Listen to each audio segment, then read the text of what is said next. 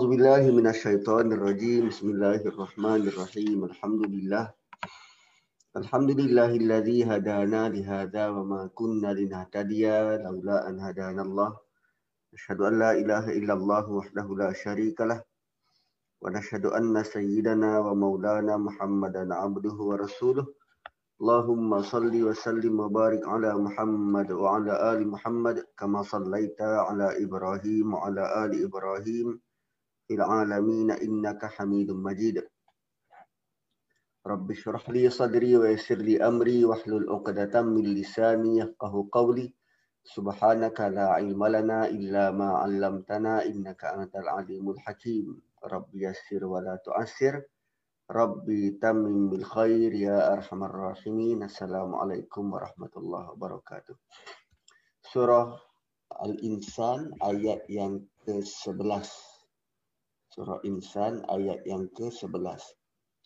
Bismillahirrahmanirrahim. Fawaqahum Allah syarra dhalika al-yawm wa laqahum nadratan wa surura.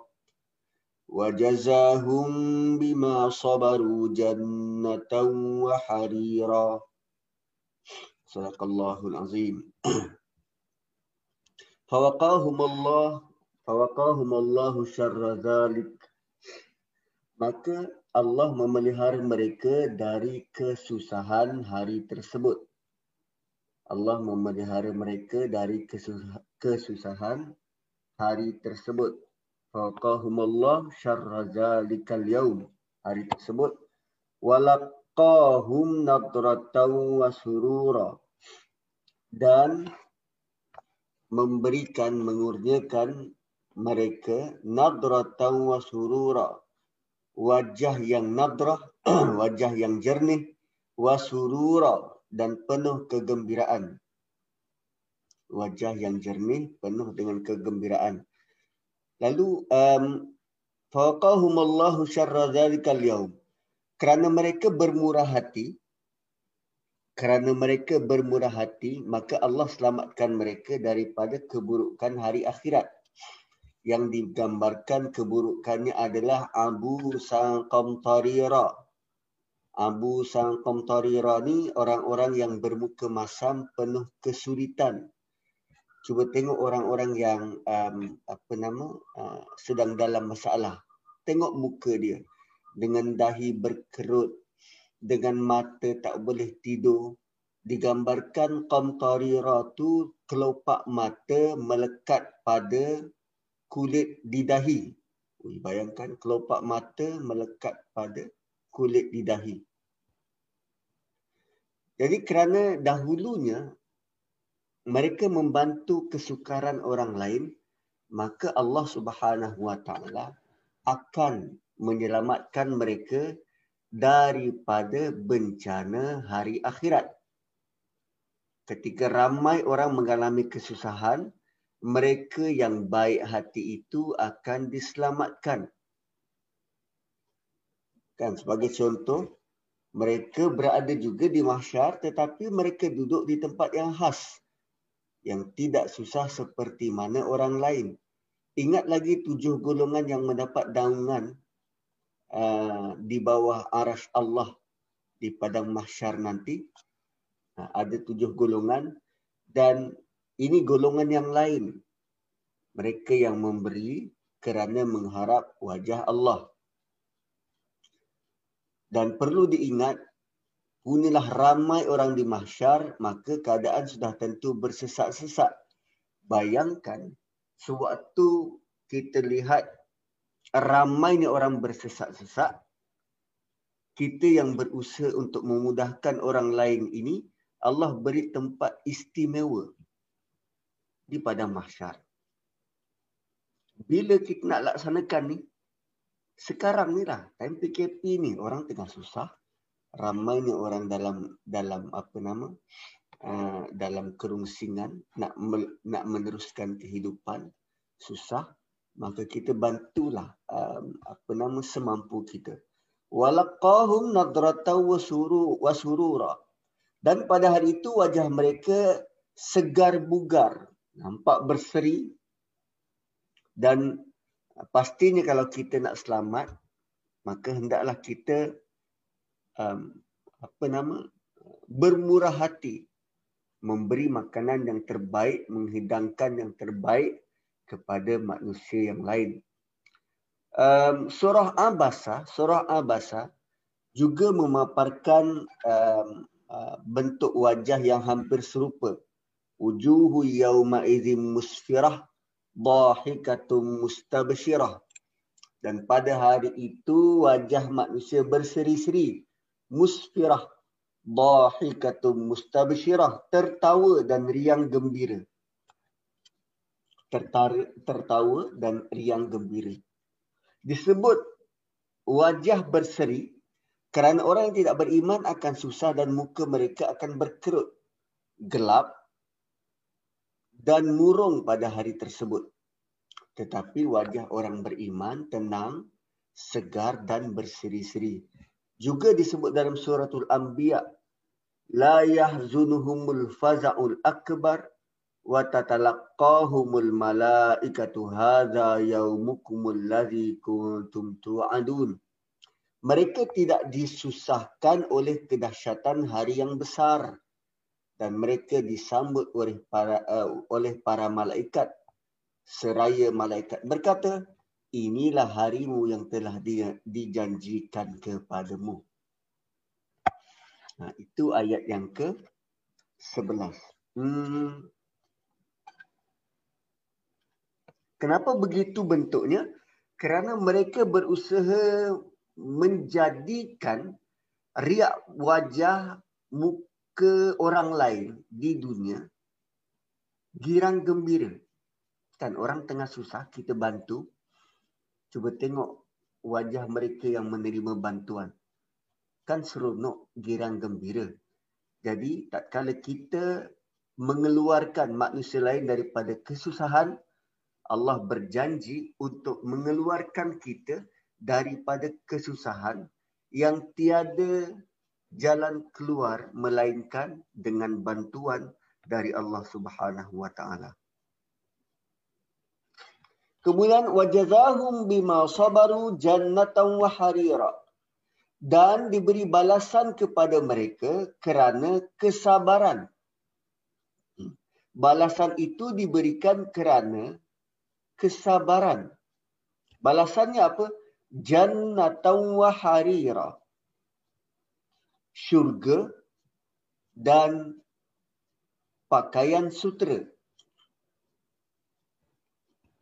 Wajazahum bima sabaru jannatan wa harira.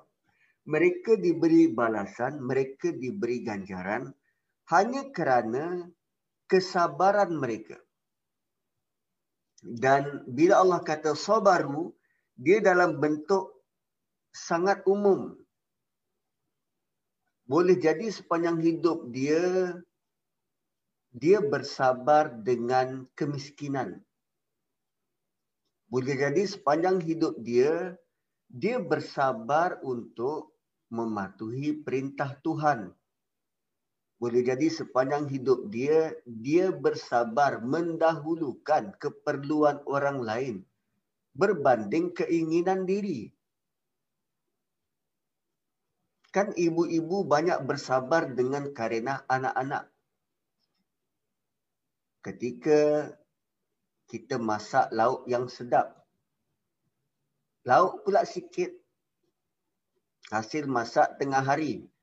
Bawa ke malam. Kita pula tengah lapar waktu malam. Tapi melihat anak yang juga kelaparan, kita dahulukan bagi makan anak. Ibu-ibu banyak bersabar dengan karena anak. Dan kita berdoa, Ya Allah, moga dengan kesabaran aku pada hari ini, ini Allah akan balas dengan jannah wa harira. Allah bagi jannah tempat dan harira pakaian. Ha, dua um, apa nama kurniaan yang begitu uh, luar biasa pada Allah Subhanahu wa taala daripada Allah Subhanahu wa taala tempat dan pakaian kenapa dibagi tempat dan pakaian sedangkan kalau ikut um, usaha manusia di atas dia bagi makanan. Kan dia berusaha untuk memberi makanan makanan yang dia suka. Tapi antara ganjarannya adalah tempat dan pakaian. Why? Kan syurga jannatan harira dia dapat tempat syurga dan pakaian. Quran hanya dapat memberi beberapa isyarat sahaja keadaan dalam syurga itu. Allah beri isyarat apakah pakaian yang dipakai dalam syurga. Kalimah harira bermaksud sutera. Maksudnya mereka tinggal dalam syurga itu dalam keadaan penuh nikmat dan tidak perlu bekerja. Kerana orang yang memakai sutera biasanya tak melakukan kerja. Kan ibu-ibu ada baju sutera waktu pakai baju sutera tu masuk dapur dah ke? Tak. Dia dah jadi mak pengantin. Mak pengantin tak kerja. Dia tunggu di depan pintu. Tunggu tetamu datang. Itu maksud, antara maksud kenapa pakai baju sutera. Ha, baju sutera ni, baju sutera ni dia bukan level bekerja. Tidak dia mungkin menjadi tetamu kepada orang lain, bertandang ke rumah orang lain atau menjadi tuan rumah kepada um, uh, uh, event yang kita kita buat. Lalu dapat dah berada dalam syurga memakai pakaian sutera. Cuma dalam surah ini Allah tidak detailkan sama ada dia dipakaikan atau dia sendiri memakai Ha, sebab pendetailan dalam surah ini uh, tentang benda lain. Tapi tentang pakaian ni tidak pun disebut secara detail. Yang detail tentang pakaian ni dalam surah kahfi. Kita dah lalui dah. Uh, ada pakaian yang dia pakai, ada bentuk hiasan yang dipakaikan. Okay. Muttaqi'ina fiha 'alal ara'ik mereka di dalamnya duduk di atas araik. Hmm. Di atas araik. Di atas pelamin. La yarawna fiha syamsa wa la zamharira. Dan suasana dalam syurga itu mereka tidak nampak atau tidak merasa panasnya, teriknya matahari dan tidak pula dalam keadaan terlalu sejuk, terlalu dingin, zamharira, terlalu dingin. Um, agak pelik sebenarnya ayat ini bila Allah datangkan muttaqiina fiha alal araik sebab al-araik dalam bentuk jamak daripada perkataan arika. Singular. Kita duduk di atas pelamin-pelamin atau satu pelamin je. Kita duduk di atas kerusi-kerusi atau satu kerusi je. Kita duduk atas satu kerusi je. Tapi kenapa Allah datangkan dalam bentuk jamak? So bentuk jamak di sini menggambarkan grand dan magnificent pelamin dan tempat duduk tu, tempat rehat tu. Dan kalau kita gambarkan pelamin atau bentuk ialah tempat rehat, tempat rehat ni macam mana? Mungkin katil, sebab kita tak tahu, tak, tak tahu araik di syurga itu macam mana. Jadi, ulama cuma menterjemahkannya dalam bentuk um, mungkin bentuk pelamin, singgah sana mungkin atau mungkin bentuk katil. Ialah katil kan tempat orang berehat, tempat berbaring-baring. Tapi menariknya dalam syurga kita tidak tidur. Kenapa tidak tidur?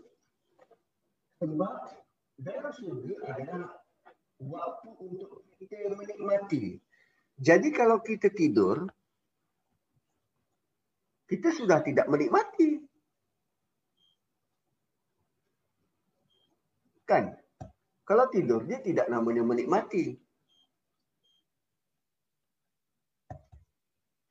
Dia terlepas momen-momen tu. Jadi walaupun berbaring atas katil mungkin ataupun apa duduk dekat kerusi kita gelar sebagai Cleopatra macam tu kan. Kerusi-kerusi bersandar begitu. Tapi dalam keadaan yang sangat grand, sangat um, apa nama di, diletakkan dalam bentuk jamak. Kalau dalam uh, tafsir misbah ni disebut dipasang kelambu lengkap dengan perlengkapannya. Bantal untuk bersam, bersandar juga digunakan untuk duduk bersantai. Dan biasanya bersama pasangan masing-masing duduk berdamping-dampingan. Ha, bergelak ketawa bergurau senda. Kalau um, uh, orang Jawa ha, kalau orang Jawa dekat rumah-rumah kampung tu uh, di laman rumah dia dia biasa buat um, apa nama tempat uh, duduk petang-petang. Dia macam pangkin uh, untuk duduk lepak petang-petang. So araik juga dalam bentuk begitu. Tempat rehat duduk mungkin di tepi bendang mungkin tepi sawah uh, tempat duduk begitu tapi di dunia ni kita berehat di tempat duduk cukup papan. Ha, kan? Ha, papan kayu beruti macam tu dah memadai dah. Tapi bentuk di syurga tempat apa nama bila Allah sebut tentang kerusi ni dia hanya digambarkan tempat rehat. Tempat rehat. So dia tak ada kerusi bekerja, dia tiada kerusi apa nama untuk menunggu tak. Kerusi untuk berehat. Macam kerusi malas kerusi boleh goyang-goyang macam tu lah kot kan. So muttaqina fiha alal araik. Mereka duduk di dalamnya uh, berehat di atasnya duduk dalam keadaan berehat melihat istana alal araik melihat Araik juga uh, mutakina fiha ala perkataan ala tu menunjukkan tempat duduk tu tinggi. Uh, sama ada di upgrade menjadi lebih grand ataupun tempat duduk ni tinggi. Sebab biasanya kita suka mencari tempat tinggi untuk menikmati pemandangan. Sebab tu harga penthouse lebih mahal berbanding rumah-rumah yang lain yang berada di bawah yang dijual apa dia? Pemandangan bukan sekadar rumah tetapi nilai pemandangan tu. Ha, nilai pemandangan. Dan ha, la yarawna fiha syamsa wa la zamharira. Dan Allah bagi tahu tentang cuaca dalam syurga amat nyaman tidak panas tidak sejuk. Dan dah tentu bila orang Arab terutamanya mendengar tentang cuaca begini, mereka menjadi lebih teruja. Sebab bila sebut tiada matahari, bayangkan realiti kehidupan mereka waktu tu. Dengan merasa panas terik, sudahlah tak ada awan. Angin pula angin panas. Dan satu lagi masalah mereka adalah siangnya panas yang bersangatan, malamnya sangat dingin, sangat sejuk. Lalu bila Allah kata la yarawna fiha syamsan wala zamharira, mereka sedang menggambarkan satu suasana yang mereka tak pernah hadapi. Tanpa matahari dan tidak dingin. Wow, itu luar biasa. Zamharir ada yang memahami ini dalam erti dingin yang sangat menusuk.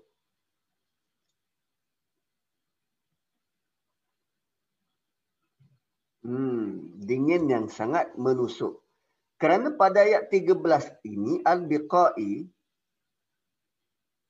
berpendapat tidak pula disebut perkataan bulan. Sebab ada syams. Kenapa tak sebut bulan? Kan tidak disebut perkataan qamar kerana perkataan syams telah disebut. Apa lagi sinar bulan bersumber dari cahaya matahari.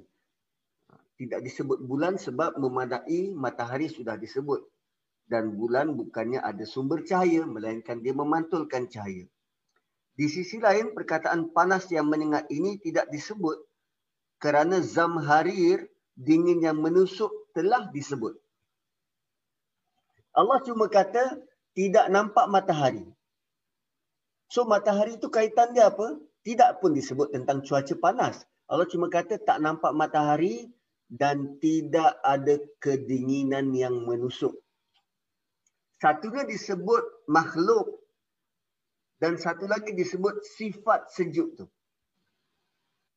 Sepatutnya kalau ayat yang manusia biasa buat tidak nampak matahari yang menghasilkan panas yang membahang dan tidak nampak bulan yang malamnya sangat menusuk. Tapi Allah gabungkan keduanya dan diringkaskan. La yarawna fiha syamsa wala zamharira. Itu menariknya. Um, syurga tidak perlukan matahari atau bulan kerana syurga itu sendiri telah penuh dengan cahaya dan kehangatan. Penghuninya tidak memerlukan keduanya dan tiada lagi kewajipan di sana yang berkaitan dengan waktu. Ha, sebab matahari petanda untuk waktu solat. Bulan petanda untuk masuk bulan-bulan yang wajib ibadah. Contoh puasa, haji. Ha, tu petanda kepada um, ibadah sama ada bulan ataupun matahari. Ayat 14. Wadaniyatan alaihim zilaluha wa dhullilat qutufuha tadlila. Wadaniyah dan naungan-naungan direndah, dan danan direndahkan dan direndahkan atas mereka zilaluha naungan-naungan ah, dahan-dahan pohon. Wa dhullilat qutufuha tadlila dan buahnya mudah untuk dipetik. Dhullilat qutufuha mudah untuk dipetik tadlila dengan semudahnya. So bayangkan duduk di atas kerusi dan kerusi itu sangat selesa cuacanya tidak panas dan tidak terlalu sejuk. Dan sekarang ni ada naungan pohon-pohon dan dahan-dahannya itu didekatkan, direndahkan. Lalu kita yang duduk di bawah itu nampak buah tinggal petik. Tinggal petik. Ada juga antara kita yang um, apa nama bila pencen balik ke kampung dia tanam pokok buah dia dia buat pumpkin di depan rumah dia uh, buah apa nama uh, pokok mangga uh, pokok uh, rambutan uh, dan duduk petang-petang digambarkan juga boleh petik buah tu cuma kita boleh meniru keadaan dalam syurga tapi bila Allah kata zullilat kutufuha tadlila, kadang-kala kita nak petik buah tu sampai bergegar pokok. Dan kadang-kala kita nak ambil buah tu perlu kait saking tingginya buah tu. Tapi dalam ayat ini Allah kata kami datangkan dahan itu kepada mereka dan buahnya sangat mudah untuk dipetik wa dhullilat qutufuha tadlila. Dan makanan yang tidak berkurangan akan diberikan kepada mereka. Sama seperti mereka memudahkan urusan manusia lain yang kelaparan waktu di dunia. Lalu Allah mudahkan pula urusan mereka untuk dapat makanan di syurga. Allah sebut tentang buah-buahan. Banyak sekali banyak kali dalam Quran. Kerana lazimnya manusia memang suka buah. Dan zullilat kata dasarnya zalla yang bermaksud rendah. Tergantung rendah mudah taat melayan dengan kasih sayang. Itu ha, zallala so makna buah-buahan akan merendahkan diri supaya senang diambil ia akan datang kepada manusia kepada penghuni syurga jadi tidak perlu susah nak petik dan makan dan apabila kita teringat saja nak makan buah, maka ranting-ranting pokok itu akan mendekatkan diri. Wow. Apa tak ada beriani gam ke dalam syurga? Sebut pasal buah aja. Ha. Sebab buah ni dia tak perlu tunggu diproses. Ha, bentuk-bentuk maka, makanan uh, nasi roti tu dia perlu melalui proses. Buah ni segera. Uh, dia tak perlu kepada proses. Wa yutafu alaihim bi aniyatin min fiddah. Dan diedarkan kepada mereka aniyah ingat lagi perkataan sebelum ni kaksa kaksan ayat yang kelima apa maksud kaksan aniyah yang berisi arak. Ha, kaksan tu aniyah yang berisi arak. Kaksan tu gelas yang penuh. Tapi aniyah dekat sini gelas-gelas kosong. Ha, diedarkan kepada mereka gelas-gelas bejana-bejana dari perak. Min fiddah. Wa akwab. Tadi uh, apa nama Ah, bejana-bejana disebut bejana. Bejana ni apa benda tak? Cuba kita tengok ada tak gambar gelas cawan. Cawan. Bejana. Mak Ustaz. Tapi tengok macam apa nama? saya share screen. Ha, kelihatannya yang ini bijana ni kan.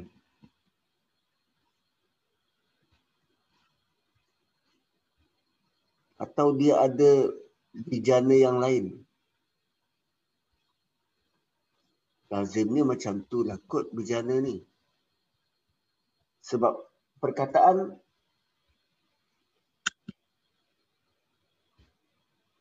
Ha, perkataan Kak Sil, ha, Kak San tu, yang itu merujuk kepada gelas.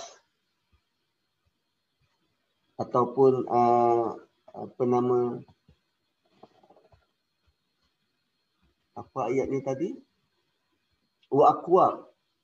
Ha, akwab tu juga merujuk kepada uh, gelas. So bila sebut bejana ni tahulah wallahu alam. Hmm. Cuma yang penting adalah uh, dia ada uh, mungkin uh, uh, mak-mak jak-jak minuman dan dia ada uh, gelas-gelas aqua gelas-gelas bentuk piala tu. Wa bin kanat qawarira. Diedarkan kepada mereka Uh, bijana-bijana dari perak dan gelas-gelas minum yang sangat kawarir yang transparent. Laksana kaca so dia punya mark kemudian dia ada gelas Ha, gelas macam piala tu yang dibuat daripada perak dan kita tengok macam kaca. Ui. Ha. Itu macam mana dia binaan tu?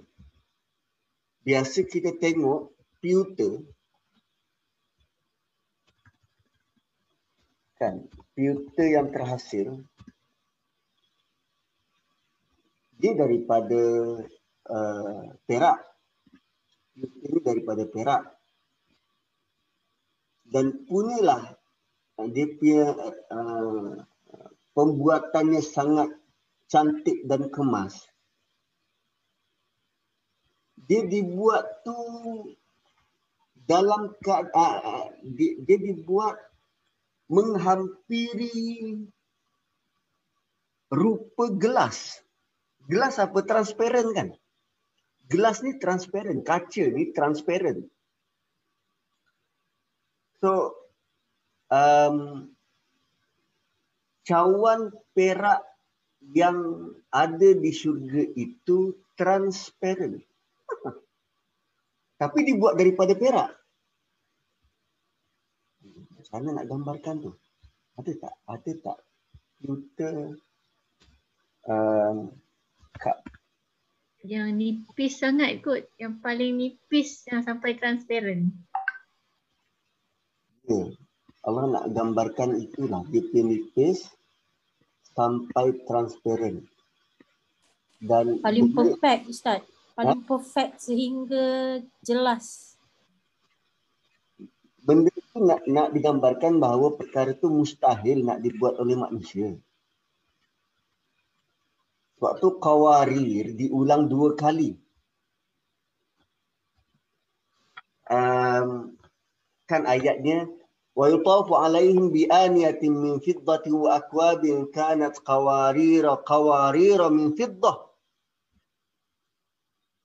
ayat ini dia punya cara kita baca bersama dengan emosi kita. Diedarkan kepada mereka bekas-bekas dari perak dan cawan-cawan laksana cawan-cawan perak. Laksana kaca. Laksana kaca dari perak. Ah macam tu. Wa aqwabin kanat qawarira. Qawarira min fiddah qaddaruha taqdira sebab tu diulang dua kali qawarir qawarir yang pertama itu Allah bagi tahu gelas dari perak laksana kaca. What? Laksana kaca dari perak qaddaruha taqdira. Dan kami kadarkannya dengan kadar yang tertentu. Diukur dengan sebaik-baiknya. So, Qawarira min fiddah yang kedua menunjukkan emosi, terkejut, terperanjat. Ha, dia punya uh, cara pembuatannya, pembuatannya itu sangat luar biasa lah. Jak yang digunakan untuk menuang air minum ahli syurga itu dibuat dari perak. Dan lut cahaya, transparent. Maksudnya sangatlah hebat kerana zaman berzaman manusia mencipta uh, membuat uh, binaan daripada perak tak akan mampu untuk membuatnya kerana ia sangat nipis sehingga cahaya boleh menembusinya. Qaddaruha taqdira sesuai dengan ukuran pemilik. Wow, custom made. Bukannya gelas yang um, apa uh, bukannya gelas yang uh, macam kita macam kita ada kat rumah kalau kita beli satu set enam biji gelas ni semua sama tak ni custom made sesuai mengikut ukuran pemiliknya tidak lebih dan tidak kurang bahkan memang disediakan untuk dia dan diukur sesuai dengan selera pemiliknya. Wah, kita kat rumah. Untuk ibu-ibu jarang ada gelas dia sendiri. Tapi bapa dia ada gelas dia sendiri. Ha, ini gelas untuk kopi. Ha, ini gelas untuk teh. Memang tak boleh campur dengan gelas yang lain. Dia memang suka gelas yang itu. Allah gambarkan pada kita melalui ayat ini qaddaruha taqdira Sebelum ni yufajjiruna tafjira. Air tu kita boleh kontrol sendiri. Kali ini gelas tu custom made untuk kita. Begitulah pendapat Ibnu Abbas, Mujahid, Sa'id Ibnu Jubair, Ibnu Zaid, juga dikatakan Ibnu Jarir. Semuanya menunjukkan perhatian yang sangat dan penghormatan. Hal ini menunjukkan perhatian yang sangat dan penghormatan yang tiada taranya bagi ahli syurga. Itu pendapat tentang qaddaruha takdira. Maksud lain bagi qaddaruha takdira adalah pelayan-pelayan dalam syurga itu akan memberi air minum sebanyak mana yang dikehendaki oleh tuan mereka. Mereka tahu banyak mana yang tuan mereka suka, tidak lebih dan tidak kurang. Ha, begitu detail sekali sukatan air minum dahlah dia punya uh, gelas tu custom made air yang dihidangkan pula memang sesuai ikut kehendak kita kadang kita kalau minum teh tarik dekat kedai mama minum teh tarik kat rumah tak sama rasa dia dan ada masanya kita minum teh tarik dekat kedai mama hari Isnin misal kata hari Selasa tak sama dengan yang hari Isnin.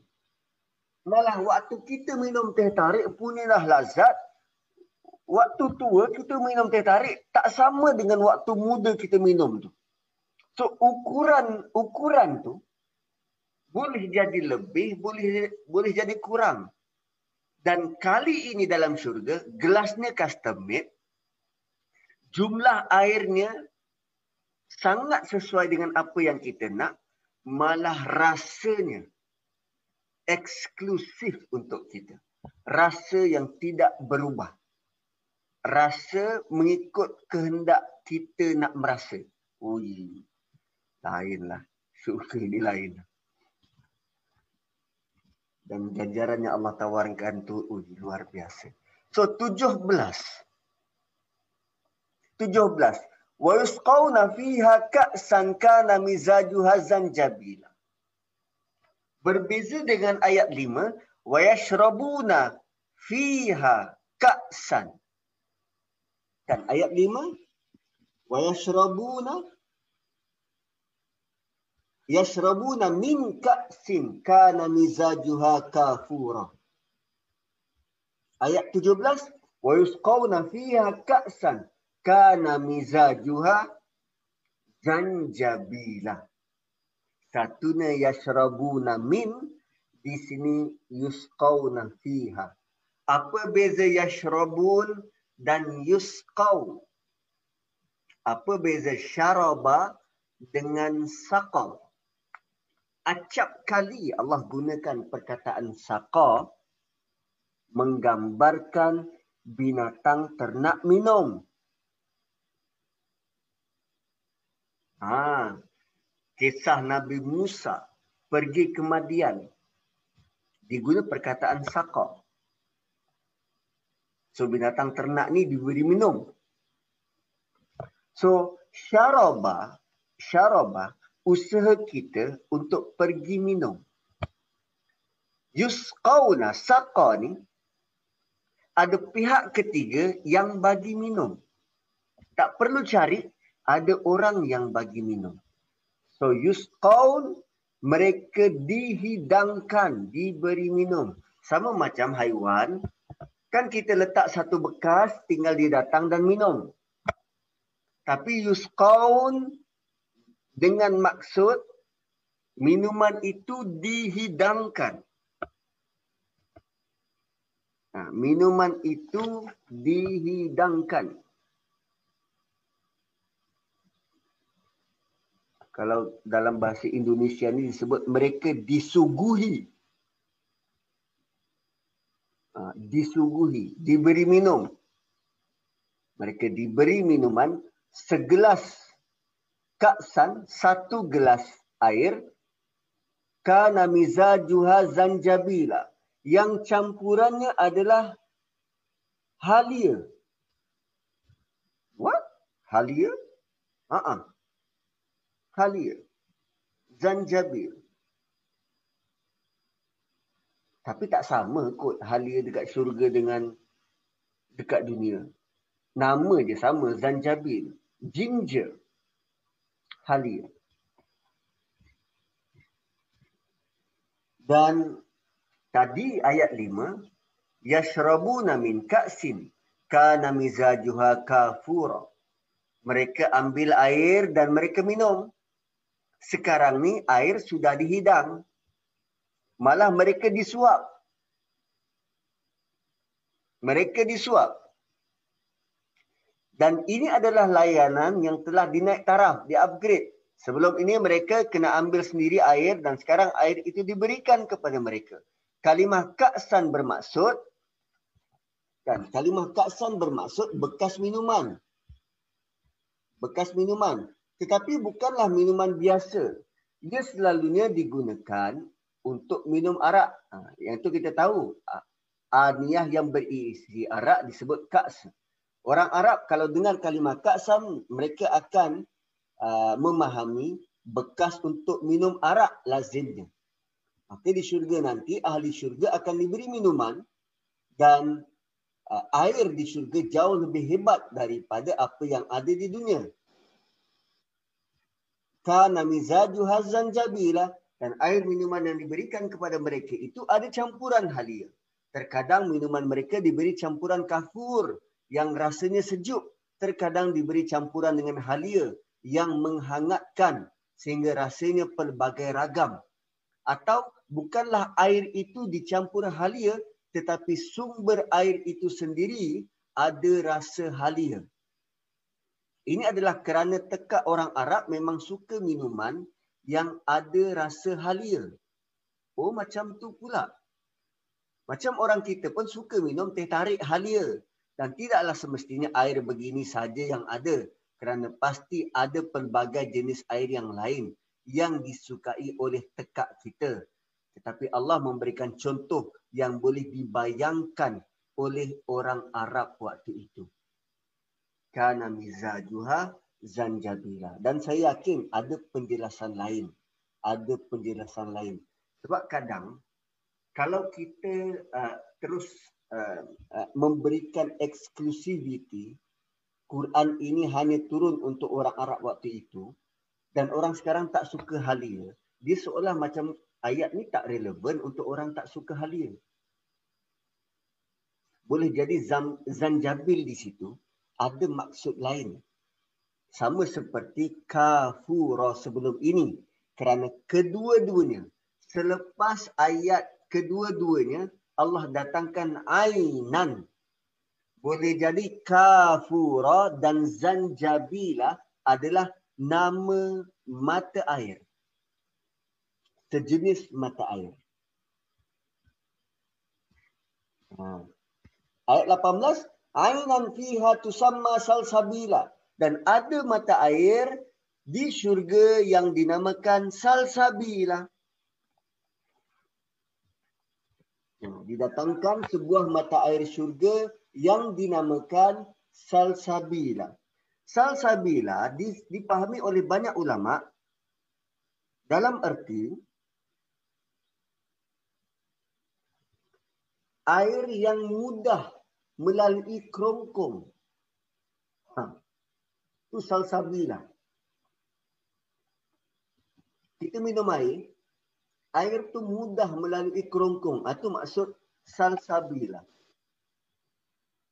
Dan kata ini semaksud dengan perkataan salis dan silsal. Dan di sini ditambah huruf ba dan ya untuk lebih menggambarkan kelancarannya.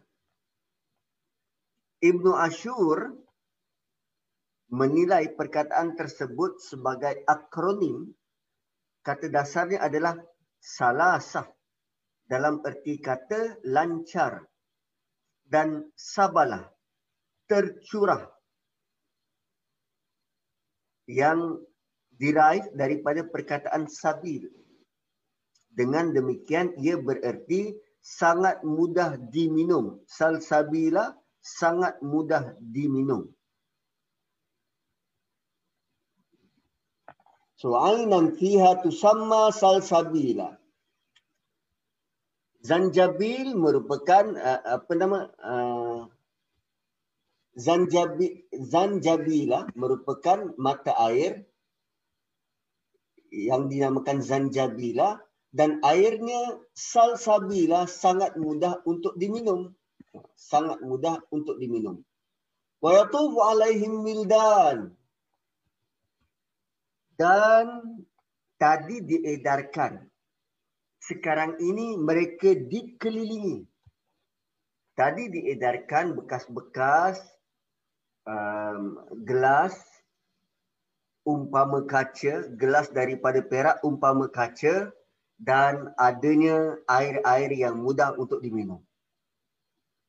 Kak sankana mizaju hazan jabila ainan fiha tusamma salsabila. Selepas itu Allah kata mereka dikelilingi. Dikelilingi wa yatufu alaihim wildan. Dikelilingi oleh pelayan-pelayan muda.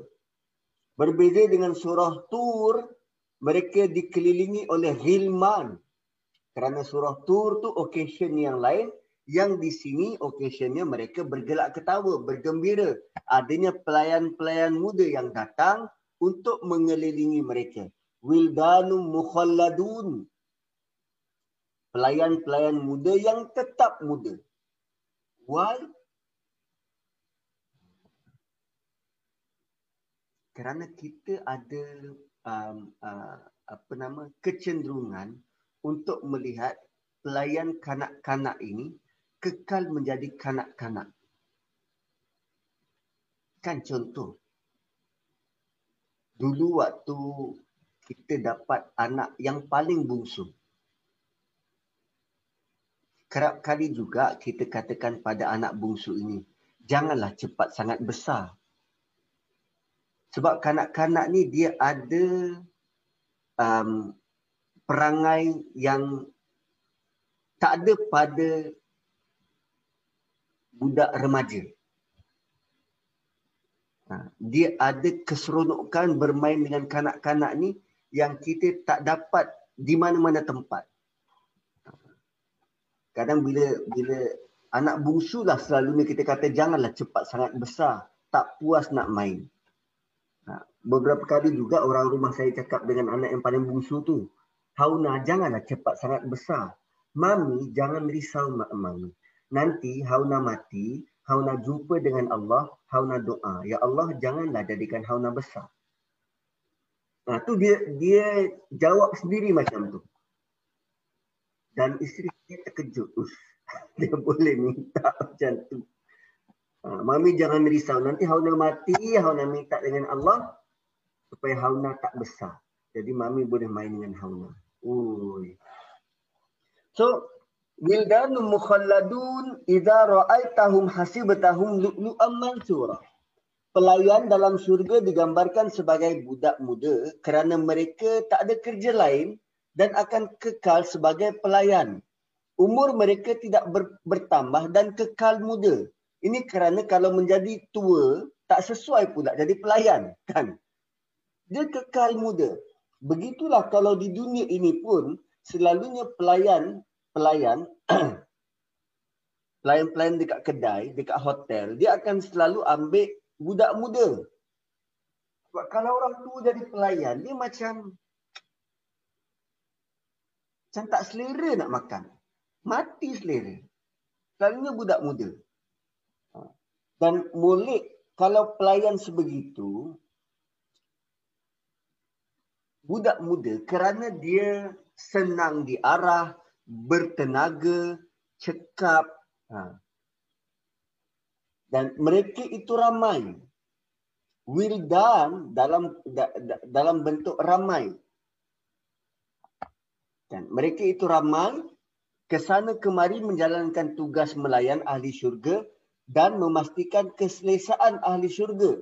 Mereka akan sentiasa bertanya kepada ahli syurga apa keinginan-keinginan dan mereka sentiasa bersedia untuk berkhidmat pada tuan mereka. Idza ra'aitahum hasibtahum lu'lu'am mansura. Mereka itu apabila kamu melihat mereka, kamu akan mendapati mengira bersangka bahawa mereka bagai mutiara yang bertaburan. Kalau dalam surah Tur, mereka bagai perhiasan yang bersusun. Tapi dalam surah ini, mutiara yang bertaburan kerana occasionnya berbeza. Mereka itu sudahlah ramai dan sekali tengok macam mutiara. Maksudnya sama kedudukan mereka. Pakai pakaian yang sama, um, ada uniform. Dan artinya jika kita melihat mereka uh, menunaikan tugas melayani majikan-majikan mereka di syurga, jumlah mereka yang banyak, penampilan mereka yang cerah ceria, warna dan juga pakaian dan perhiasan mereka yang indah-indah, tentulah kita mengira mereka sebagai mutiara yang bertaburan. Dan biasanya, kalau kita nak bagi gambaran, tiada gambaran yang kita boleh bagi lebih indah daripada gambaran seindah mutiara yang bertaburan. Apa lagi gambaran yang lain yang lebih indah daripada perkataan bagai mutiara bertaburan? Ada tak? Bagai mutiara berjujukan. Apa ingat? Pisang apa? Macam bertandan-tandan macam ini. Ini mutiara. Mutiara tu dia memang bertabur macam tu kan? So ayat 20. Wa idza ra'aita thamma ra'aita na'ima wa mulkan kabira. Dan apabila kamu melihat di dalam syurga, Ramma ro'aita dan kamu melihat berkali-kali. Dan kamu akan dapat melihat pelbagai macam nikmat dan kerajaan yang besar. Ro'aita sama ro'aita. Kamu melihat di sana. Niscaya kamu akan melihat. Kenapa disebut sampai dua kali dilihat ni?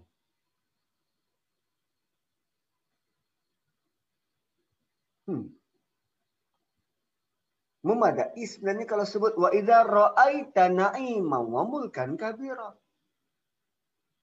Tapi ra'aita sama ra'aita.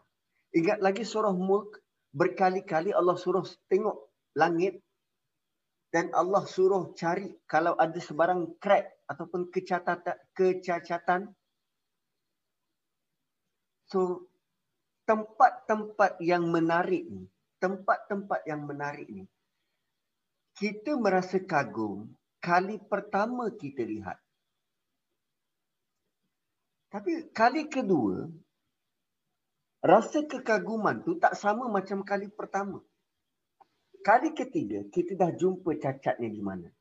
Kali keempat, kita dah mula bosan. Kali kelima, ah ini biasa. Dan nak cari tempat yang baru. Tapi di syurga tak macam tu.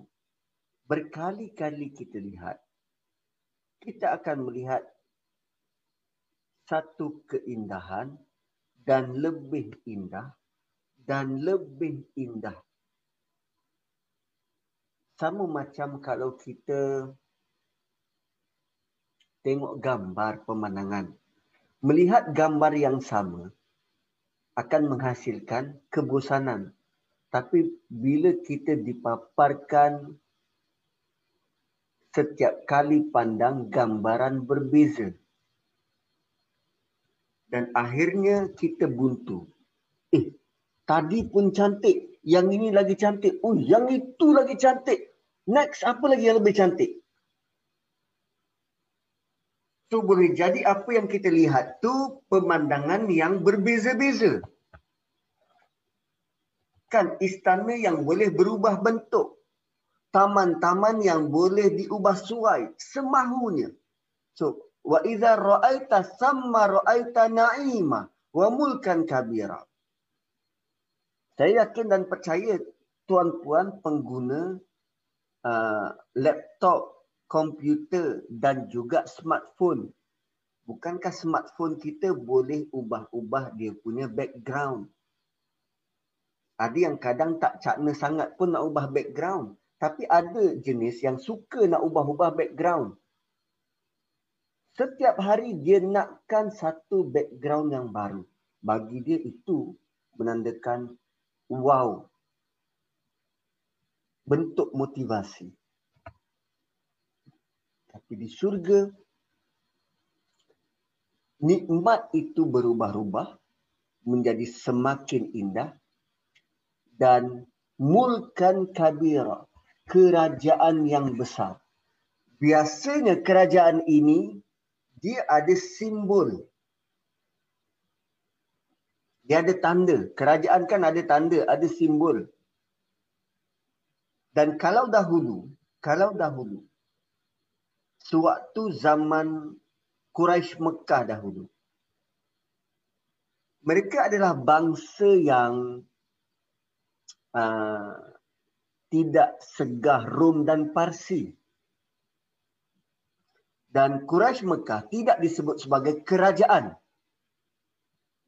Kan, Quraisy Mekah tu, kota Mekah tidak disebut sebagai kerajaan. Bila sebut tentang mulkan kabira ni, gambaran mereka apa? Rom dan Parsi. So Rom dan Parsi ni apa yang mereka ada sehingga mereka layak disebut sebagai kerajaan? Mereka ada istana-istana besar. So Quraisy bila didengar, Arab bila didengar tentang wamulkan kabira, gambaran mereka adalah istana-istana besar, kubu-kubu besar, Rom dan Parsi. Dan bila disebut mulkan kabira, mereka teruja untuk melihat kerajaan-kerajaan yang besar. Istana-istana besar yang boleh berubah-ubah bentuk. Dan Allah jadikan mereka ada kerajaan di mana mereka akan dilayan sebagai raja kerana dahulu semasa di dunia mereka hidup sebagai orang yang melayan keperluan orang lain. Wah. Dalam hadis sahih Allah pernah berfirman kepada orang yang paling akhir dikeluarkan dari neraka. Sesungguhnya bagimu di dalam syurga semisal dengan dunia dan sepuluh kali ganda. Wih, orang paling teruk, orang paling akhir masuk ke dalam syurga pun dapat sepuluh kali ganda dunia. bayangkan orang ini yang berusaha memudahkan urusan orang lain.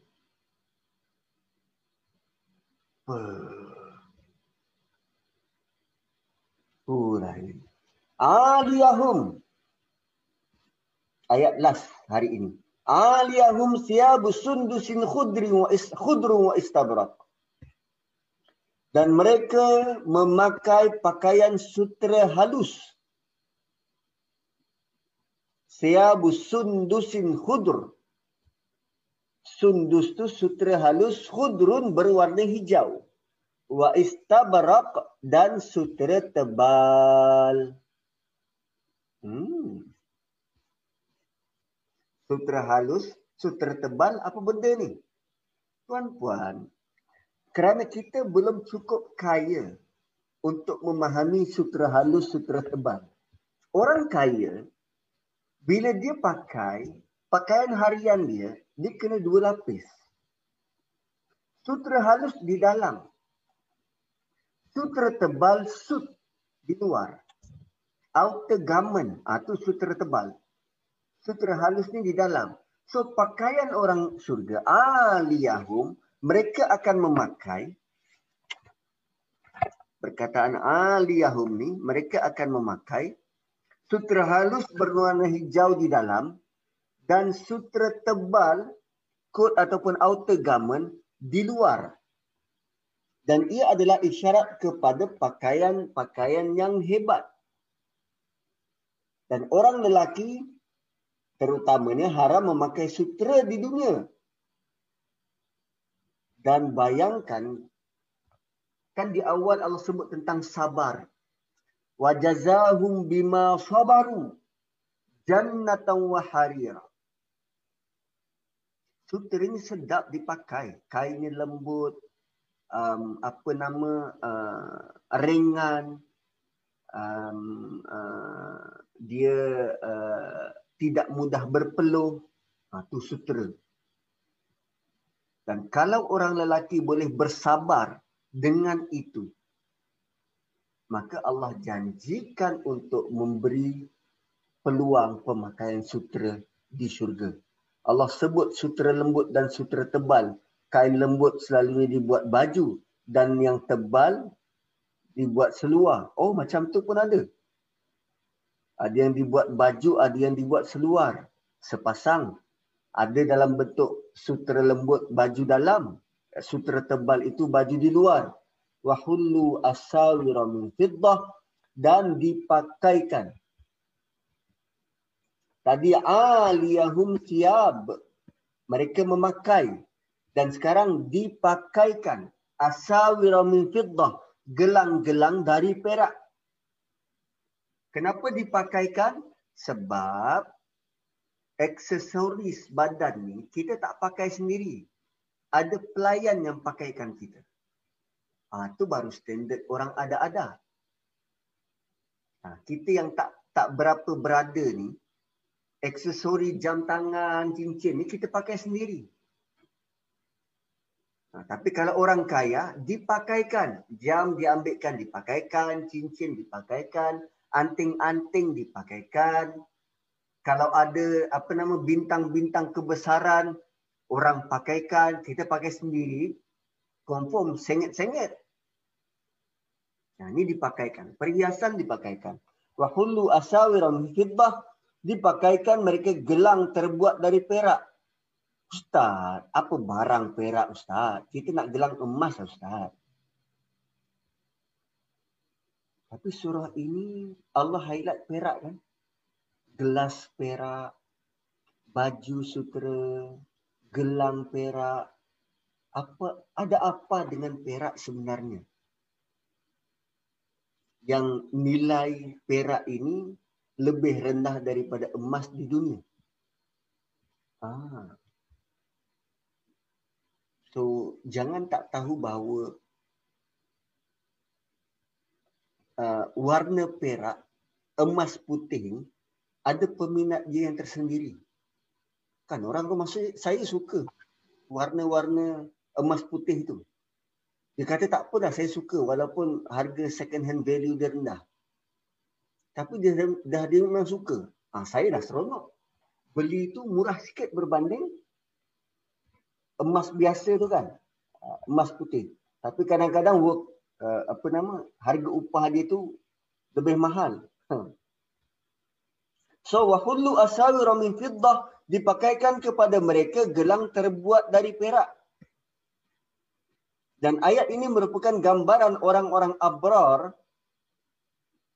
um, sedangkan orang-orang mukarrabun dibayangkan dalam surah Hajj. Oh begitu. Ah, di awal Allah sebut tentang abrar. Sebab tu perak semua. Sebab mukarrabun ah tu dalam surah Hajj ayat 23 yuhallawna fiha min asawir min zahabin wa lu'lu'aw wa libasuhum fiha harir. Di syurga itu mereka diberi perhiasan, dipakaikan perhiasan dengan gelang dari emas dan mutiara dan pakaian mereka adalah sutra. Oh level lain surah Hajj Mukarrabun. Di sini abrar. Maknanya Allah hendak bezakan tingkatan antara golongan abrar dan muqarrabun. Tidaklah sama kedudukan di dalam syurga. Dari hadis telah diberitahu yang ada seratus tingkatan dalam syurga. Maka saya doakan moga puan-puan dapat kedudukan yang lebih tinggi dari saya. Sebab nanti saya ada peluang untuk naik di tempat yang tinggi itu. Sebab kenal. Nah, itu disebut dalam surah Tur. Ha. Walladzina amanu uh, walladzina amanu wat uh, walladzina amanu wattaba'athum zurriyatuhum uh, biimanin alhaqna bihim zurriyatahum wa alatsnahum uh, apa wa alatsnahum min amalihim min wa ma alatsnahum min amalihim min syai' Orang-orang beriman nanti akan ditemukan bersama zuriat mereka.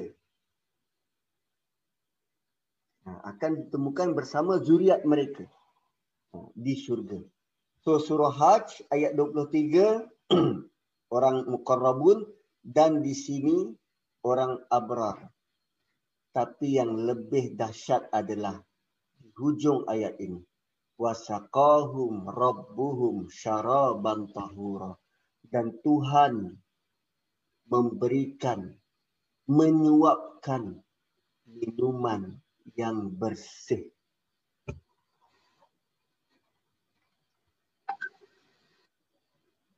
So, mukarrabun dia ada level dia sendiri.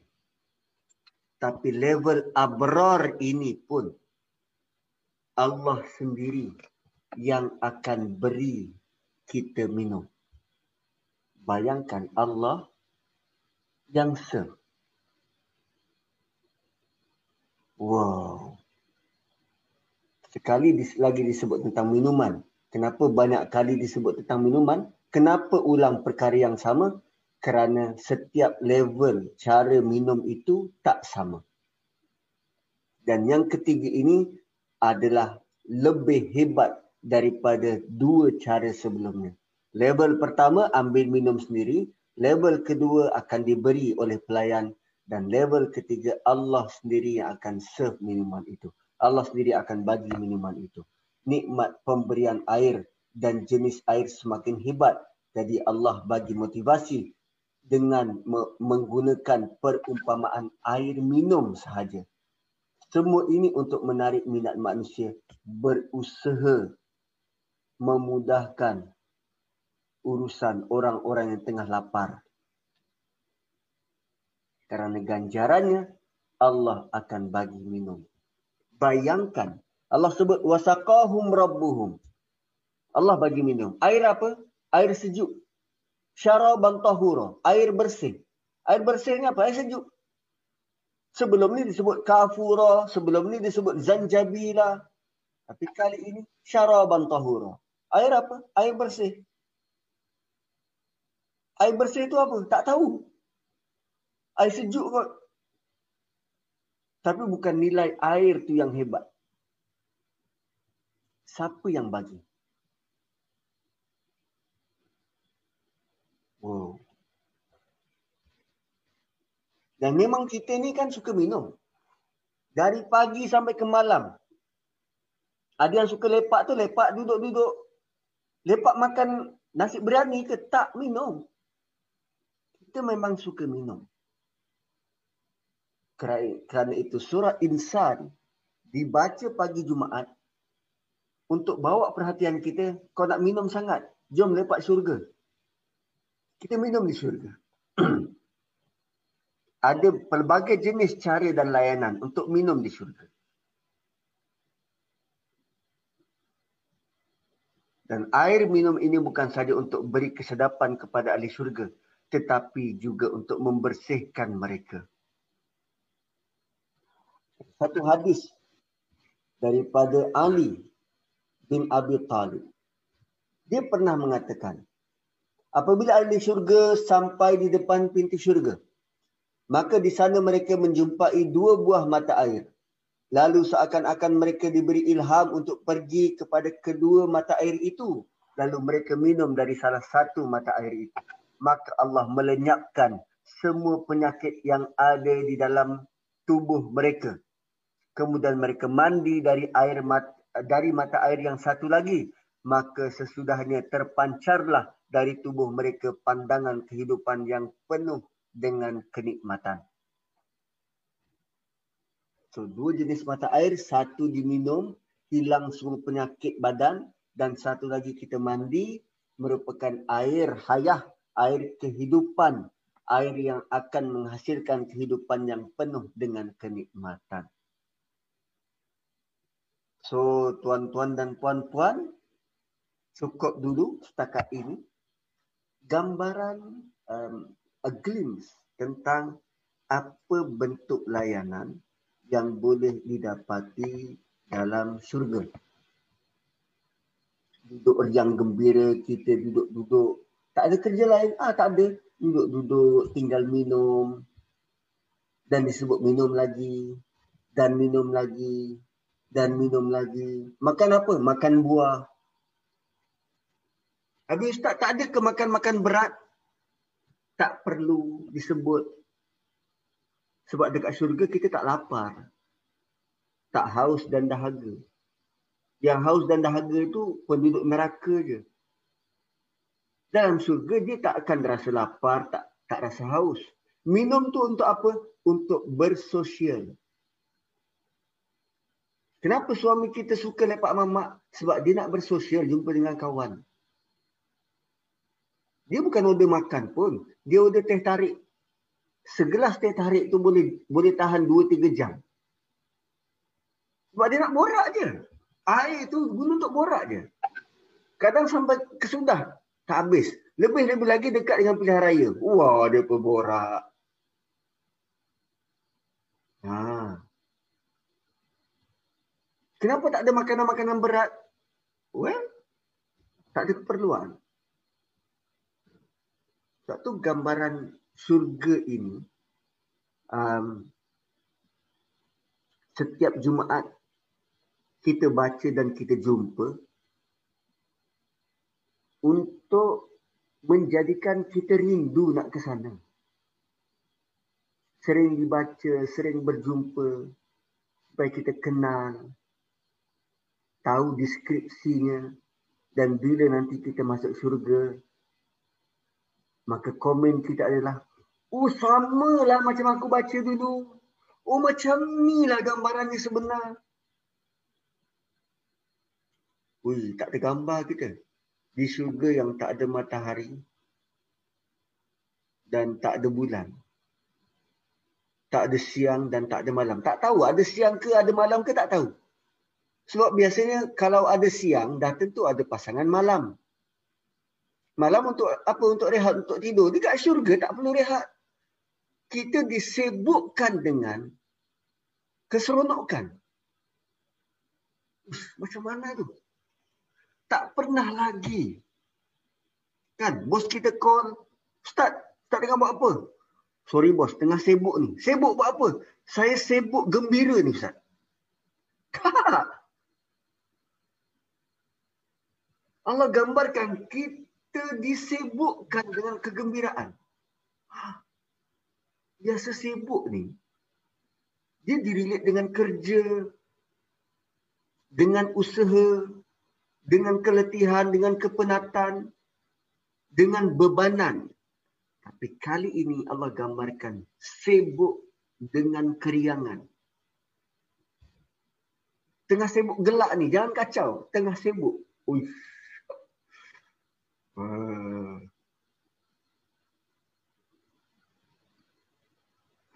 dahsyatlah. Wallahu alam. Insyaallah next week kita jumpa lagi bermula ayat 22.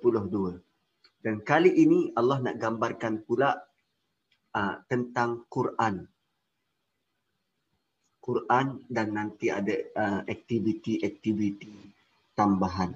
So basically first part daripada surah um, apa nama suratul insan ini digambarkan tentang uh, syurga dan cara minum di dalamnya dan second part nanti tentang Quran dan janji-janji yang lain.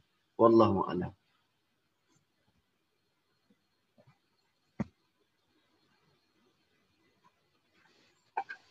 Uh, sahabat-sahabat uh, jika ada persoalan ataupun uh, uh, sesuatu yang nak dikongsikan atau pertanyaan pada ustaz silakan.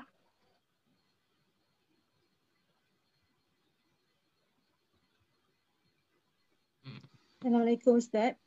Ya, Waalaikumsalam. Uh, kita ada doa kan? Uh, uh, wa adkhilna jannata ma'al abrar. Ah, so, jadi level kita ni doa dia ma'al abrar. Macam minta komen Ustaz. Um, okay. Kalau tak baca surah ni kita tak tahu level abrar tu macam mana kan. Dan baru perasan tentang doa macam tu kan. So um, Sangat-sangat. ah okay. Ah, surah Waqiah, surah Waqiah yang kita selalu baca tu dia ada tiga golongan. Muqarrabin, Ashabul Yamin dan Ashabul Shimal. Dan bila roh kita keluar, kita hanya digolongkan dalam tiga golongan tu je. Antara Muqarrabin, Ashabul Yamin dan Ashabul Shimal. Cuma tak sebut pula Ashabul Yamin tu Al-Abrar. Tapi walau macam mana bentuk pun kedudukannya, Al-Abrar adalah dalam kategori itu. Sama ada Muqarrabin ataupun uh, Ashabul Yamin. Cumanya um, ada uh, apa nama Abrar ini dalam kategori Muqarrabin. Macam mana? Dialah pioneer kepada jalan orang untuk buat baik. Dia pemula. Muqarrabin ni bentuk orang-orang yang memulakan jalan tersebut. So orang yang mengikut di belakang, mereka ni ashabul yamin. Mereka menturuti pioneer di hadapan. Muqarrabin sebab tu dalam surah Waqiah tu Allah sebut muqarrabin ni uh, wa qalilum minal akhirin. Sedikit sangat di akhir zaman. Wa qalilum minal akhirin. Sedikit kerana apa? Orang yang nak jadi pioneer ni sedikit. Rare, jarang-jarang. Tapi ashabul yamin ni ramai. So boleh jadi abrar kita ini terpulang nak ikut yang qarrabin ataupun memadai ashabul yamin. Tapi dalam mana-mana keadaan pun chances untuk orang beriman memasuki dua golongan ini lebih kurang dua per tiga. Itu chances dia. Dua per tiga. Sebab satu per tiga ashabul shimal. Golongan kiri. Mukazibin abdalin. Yang mendustakan dan yang sesat. Chances untuk kita menjadi golongan yang baik adalah dua per tiga berbanding golongan yang tak baik satu per tiga. So, moga-moga kita termasuklah dalam golongan dua per tiga itu. Wallahu a'lam. Terima kasih Ustaz. Ya, sama-sama. Cuma setakat ni saya tak tahu lagi apa relevannya kena pakai gelang. Biasanya kalau orang-orang yang apa ni uh, raja dan permaisuri ini mereka dipakaikan mahkota. Kan? Mahkota tak sebut pakai mahkota? Kenapa aksesorinya tu gelang? Itu saya tak tahu. Apa signifikan? Kalau dahulu mungkin relevan sebab orang dulu dia ada kepercayaan. Contoh macam Fir'aun. Dia dia komen pada Nabi Musa. Eh kenapa dia tak ada gelang perak di tangan? Oh rupanya zaman Fir'aun orang yang pakai gelang ni adalah kerabat, orang kaya, orang yang ada kuasa. Gelang di tangan. Tapi sekarang ni nampak macam, eh, siapa yang pakai gelang di tangan? Sebab kita tak, tak rasa kot. Yelah, apa nama umat Muhammad ni, yang lelaki ni tu, ditegah, dilarang pakai gelang. Jadi kita tak tak rasa macam tak penting sangat. Ada tak ada tu macam sama je. Mungkin ada nikmat lain yang kita tak tahu. Pemakaian gelang di syurga tu. Dan kerap juga Allah sebut tentang pakai gelang ni. Dalam kahfi pun sebut pakai gelang. Dalam surah haj pun sebut pakai gelang.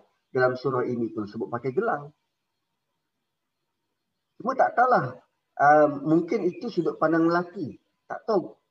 Dari sudut keperluan perempuan, perlu ke pakai gelang? Ada beza ke pakai gelang dengan tak pakai gelang? Ada Ustaz. Ha, puluk dakap, panadol. Ada beza ya? Dia rasa berat sikit tangan kalau pakai gelang. Oh, kira kalau pakai gelang tu berat tangan, sukar nak buat jahat lah. Yeah. Kalau tak pakai gelang tu macam cepat panjang tangan macam tu. Macam ni.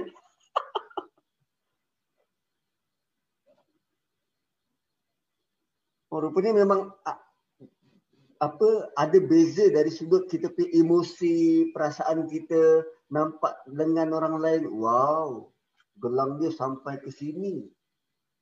Kenapa sampai ke sini? Sebab kalau tutup sini tak boleh nak suntik vaksin. Kena macam tu ke? Atau pakai gelang ni? Ha? Kan orang tu uh, suka Lambang gelang. kemewahan ke Ustaz? Lambang kemewahan. Hmm, gelang-gelang macam anak mami. Ah. Jadi itulah memang kerap juga Allah sebut tentang pakai gelang ni. Itu nampak eksklusif kok Ustaz. Nampak eksklusif ya. Mudah nampak. Ha. Dan dia juga boleh kita sebut gelang ni um, dia melambangkan status kot. Status diri. Macam Datuk Seri Bida tu kan gelangnya bukan macam yang kita pakai ni. Ha. Dia pakai yang jenis macam rantai kapal tu tebal-tebal macam tu. Gelang. Itulah disebut tentang gelang, tak disebut tentang mahkota. Dan mahkota pun dalam hadis je kan. Ha, mak bapak dipakaikan mahkota yang lebih cerah daripada cahaya matahari. Ha. So moga-moga kita uh, apa nama diberi penghormatan semacam itu uh, dengan kita berharapkan surga daripada Allah. Sebenarnya dengan syarat kita mula memberi orang lain makan. Kan mudah aja arahan dalam surah ni. Bagi makan je. Nama nut'imukum liwajhillah la nuridu minkum jaza'a wa la syukura. Bagi makan dan jaga hati. Cukup. So, wallahu alam. Ustaz nak tanya satu lagi. Boleh. Okey, pasal pakaian yang warna hijau tu sebab saya tengok dalam surah Al-Kahfi ayat 31 pun Allah sebut pasal pakaian sutera nipis dan tebal dan berwarna hijau. Jadi saya nak tahu kenapa warna hijau eh? mungkin ada melambang kemewahan ke keislaman ke apa? Warna tu. Hmm, ya, warna tu. Satu orang kaitkan warna hijau ni dengan warna syurga kan. Cuma Entahlah, tak tahulah. Pakaian hijau ni biasa kita tengok pakaian apa? Tentera. Dia pakai camouflage, celuring-celuring macam tu. Dan Dia hijau tanda juga. ketenangan. Cuma macam pokok. Pemandangan kan hijau-hijau. Kalau tenang, kita pergi pantai pun boleh tenang dengan air macam tu kan. Dengan air, deruan ombak, ada angin dan dekat pantai tidak dominan warna hijau. Malah yang dominan adalah warna langit tu. Ha. Cuma tak tahulah kenapa warna hijau ni. Wallahu alam. Mungkin ada ada uh, bentuk-bentuk tadabbur yang lain yang saya pun tak tahu. Tapi relevannya warna hijau tu saya tak jumpa lagi. Dan kenapa tak sebut warna lain? Kenapa tak sebut warna jingga misal kata? Sebab ada antara kita yang suka warna oranye. Kan? Kenapa hijau? Dan mungkin juga dia ada similarity dengan penyebutan jannah. Jannah tu kebun. Dan lazimnya kebun ini dipenuhi oleh tumbuhan-tumbuhan hijau. Tapi dah latar belakang hijau dan kita pakai baju hijau, dia macam defeat the purpose. Tak matching. Hmm. Kalau latar belakang hijau, kita patut pakai baju warna apa? Ha, tu kena tanya. Putih. Ha, baju putih. Ha, kena tanya orang-orang yang macam Rizal Man lah kot. Fashion designer. Dia pandai matching colour. Atau oh, itu kalau macam tu Ustaz kena pergi Jekyll. Nak tengok hijau apa? Ha. ha hijau katak pisang ke, hijau daun pisang ke. Atau tak tahu apa relevannya warna hijau. Tapi mungkin um, Allah nak beri gambaran kepada kita. Sebab biasanya bila kita sebut tentang surga, ada orang menggambarkan oh dia hanya putih, cahaya putih dan hanya begitu. Jarang menggambarkan surga itu dengan ada cahaya hijau, rumput-rumput hijau, atau macam mana?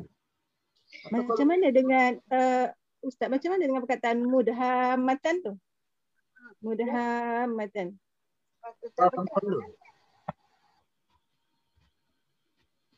Mudhamatan surah Ar-Rahman. Ar-Rahman. Hijau kan maksudnya? Um, hijau dekat situ tu bermaksud um, apa nama uh, rumput yang menghijau. Punyalah rumput tu menghijau seluas mata memandang sehingga permukaan tanah tu tak nampak. Nak menunjukkan suburnya syurga dan uh, dia uh, jannah juga bermaksud tanah syurga tu terlindung dengan kehijauan yang ada. Itu maksud lain jannah. Jan kan tak nampak terlindung dia digambarkan tanah di syurga itu tak nampak kerana kehijauan kerana suburnya tanah tu ditutupi mungkin rumput-rumput mungkin dengan uh, pokok-pokok tu mudhamatan dia menghijau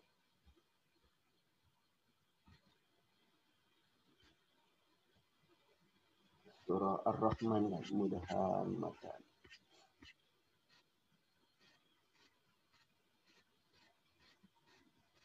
sebab kalau nak dijelaskan tentang syurga detail pun saya tak tahu. Belum pernah pergi. Nanti dah pergi, nanti saya bagi tahu. Atau nanti kita sama-sama pergi. Apa kata kita sama-sama pergi? Um, kalau dalam surah Ar-Rahman, Allah sebut tentang zawata afnan, adanya dahan-dahan yang besar um, dalam bentuk berdua-dua kan muttaqin ala furushin batainuha min istabaraq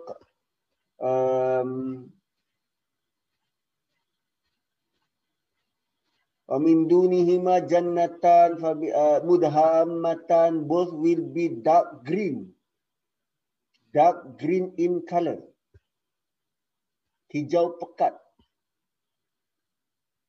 Rumput warna tu ke? Ya kot, rumput warna tu hijau pekat. Fabi ayyi ala rabbikum atukadziban. Fihi ma'ainani naddakhatan. Padanya ada dua mata air yang memancar-mancar, yang memancut-mancut. Tapi rata-rata gambaran syurga tu suatu yang menenangkan. Suatu yang menenangkan. Wallahu a'lam.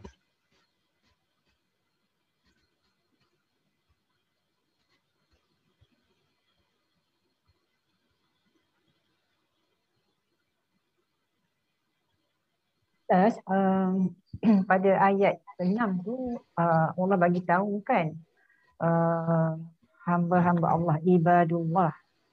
Ibadullah yang al-abrar dan al-abrar dan juga tiga ciri, tiga tiga sifat uh, ibadullah tu kan al-abrar kafu kafur bukan uh, syakura syaku, syakiran syakiran dan kafura kan uh, uh, macam mana pula dia oh maknanya pecahan daripada uh, hamba Allah tu ada pada al-abra dan syakiran dan kafura.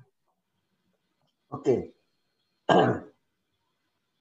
um, ada ulama yang membahagikan al-abrar satu golongan dan ibadullah satu golongan yang lain.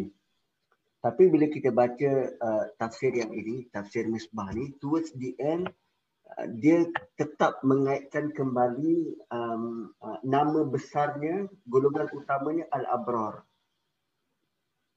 Dan di bawahnya, di bawah Al-Abrar ni adalah hamba-hamba Allah yang ada ciri-ciri syakiran, syakiran yang uh, bersyukur. Kemudian ciri-cirinya apa lagi? um, dia bagi makan. Dia, dia bersyukur dan dia khawatir nas, untung nasib dia di akhirat kelak. Yufuna bin nazri wa yakhafuna yawman kana syarruhu mustaqira. Ayat tujuh. Nah, ayat tujuh. Okay, so syakiran yufuna bin nazri kemudian yakhafuna yawman kana syarruhu mustaqira. So kerana dia membina rasa syukur dan ingatan pada akhirat dia kuat, maka dia menghasilkan tindakan-tindakan seperti berikut. Apa tindakannya? Bagi makan. Tanpa mengharapkan balas. Ha.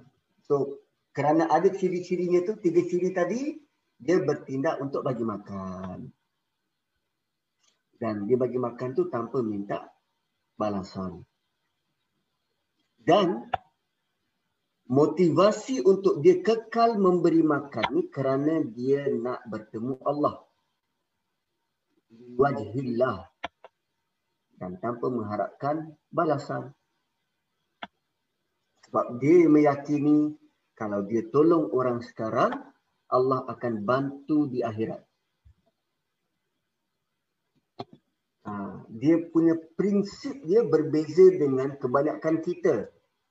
Kita punya sangkaan, kita bantu orang sekarang, hari ini hari kau, besok hari aku. Kita bantu orang sekarang, nanti orang tu senang, dia bantu kita. Ataupun harapan kita, kita bantu orang sekarang, nanti Allah bantu kita. Di mana? Di dunia. Kita masih mengharapkan balasan tu di dunia. Tapi orang yang ini, dia harapkan balasan di mana? Inna nakhafu min rabbina yauman abusan qamtarira. Dia nak Allah bantu nanti di akhirat. Di dunia ni tak dapat bantuan ke, tak apalah. Yang penting di akhirat nanti. Sebab mustahil Allah tak bantu orang beriman di dunia. Kita je tak rasa dibantu. Sedangkan apa yang Allah dah sediakan tu sudah cukup untuk kita. So, kita tadi itu syakiran um, yufuna bin nazri dan yakhafuna yauman kana syarruhu mustaqira. So, boleh je digabungkan al-abrar dengan ibadullah tu. Al-abrar adalah sifat dia. Siapa yang buatnya tu ibadullah, hamba-hamba Allah. Wallahu a'lam.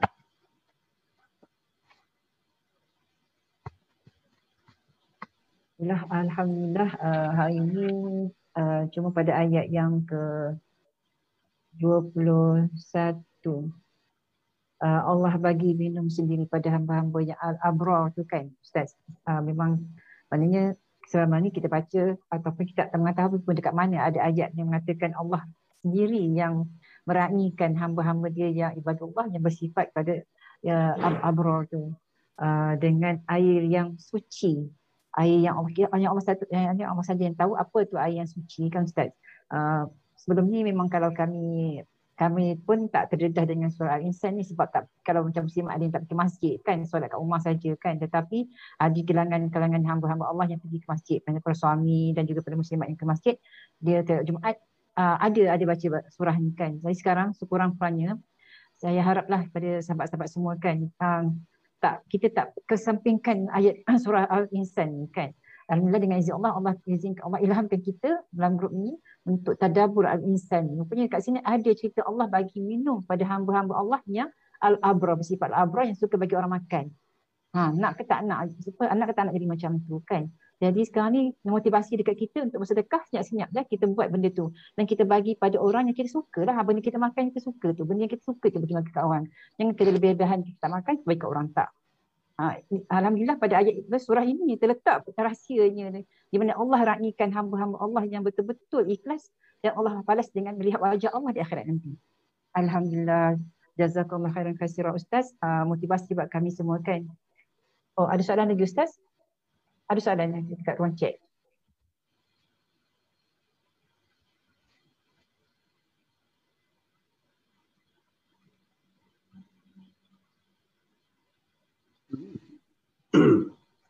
Apakah kita sebagai isteri beri makan pada anak dan suami dikira sebagai bagi makan juga atau bagi makan orang-orang miskin yang dikhususkan, dimaksudkan? Hmm. Okey. Um, kalau kita ambil literal ayat, Allah sebut ada tiga tiga jenis manusia yang diberi makan ni. Miskinan, wa yatiman, wa asira. Miskinan, wa yatiman, wa asira. Dan um, uh, lazimnya Ha, kalau tengok apa persamaan kepada tiga-tiga tiga-tiga golongan ni miskin yatim dan asyira mereka sangat perlu oh. Mereka sangat perlu dan uh, tambahan pula mereka ni orang luar maksud orang luar ni bukan darah daging tak ada kaitan dengan kita ajnabi mereka sangat perlu kalau orang luar pun Allah sudah beri ganjaran sehebat ini. Apatah lagi mereka-mereka yang di bawah tanggungan kita. Apatah lagi mereka-mereka yang ada hubungan kerabat. Apatah lagi mereka-mereka yang uh, yang digelar mak dan bapa. Ini orang dua pun kita dah dapat ganjaran hebat begini. Apatah lagi kalau buat berbakti pada mak bapak. Ah. So lazimnya bila Allah bagi bagi uh, apa nama? Uh, bagi ayat menunjukkan pada orang luar. So lebih dahsyat daripada itu kalau kita berkhidmat pada keluarga. Ha, tu ganjarannya lebih besar lah. Sebab nilai uh, kekeluargaan, nilai mak bapa, nilai hubungan darah tu lebih tinggi berbanding kalau bantu orang luar. Wallahu a'lam.